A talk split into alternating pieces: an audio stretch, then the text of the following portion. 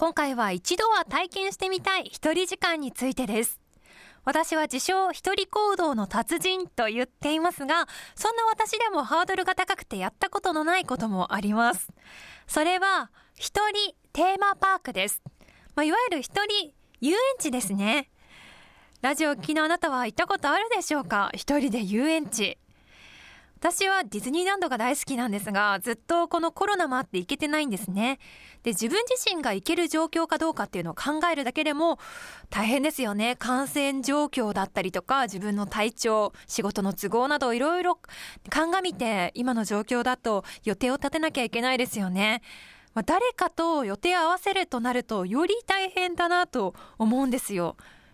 まあ、お互い社会人だと忙しいのでそれだけでも大変ですが、今の状況だと、なかなか人によって価値観も違いますし、気軽に誘うこともできないですよね。でですね、あの、年末、12月の末、TBS の若手アナウンサーの野村さや子さんという方わかりますか？あの、野村萬斎さんの娘ということでも有名ですが、大活躍している女性アナウンサーですね。この方のツイッターをたまたま見ていたんですね。したらこの野村さん、あの、一人ディズニーをしていたんですよ。ディズニーが好きみたいで、一人で行ってきましたというつぶやきをしてたんです。とっても可愛らしい写真付きで、なんかこう、ヘアバンドみたいなものをつけてとっても可愛かったんですけども、あ、それを見て一人でディズニーってありなのかもしれないなという気づきをもらいました。さらに、あの、MRO の報道部で一緒に働いている人がいるんですが、その人がですね、あの、ディズニーが大好きな方なんですよ。で、この前ディズニーも最近行けてないんじゃないですか？なんていう話をしていたら、まあ、一人ディズニーを数年前にしたんだよっていうお話になりまして、一人で行ってる人こんな身近にもいたんだということに気づいたんですね。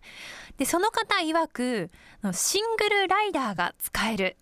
っていうのがすごくメリットだとおっしゃっていました。シングルライダーご存知でしょうか？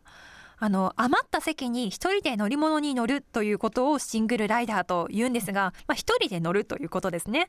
まあ三人グループなどだと、こう、一人余っちゃうじゃないですか。一人分の席が。そういうところを埋め合わせるために、一人で乗る人を優先的に通してくれるレーンがあったりするんですよね。まあこれが、あの、日本だと、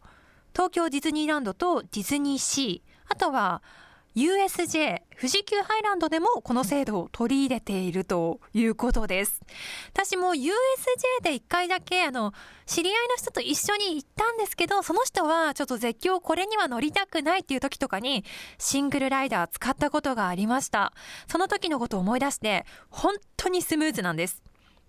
1時間待ちとかでも本当に10分で乗れたりするので、最高な気分なんですが、まあ、ちょっと寂しいかなというのがあって、私は未だに行ったことがなかったんですね。でもこの、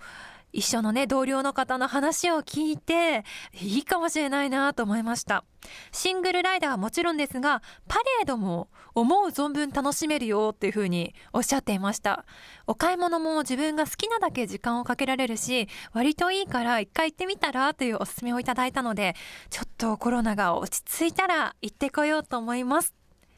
今回は一人テーマパークについてお話ししました。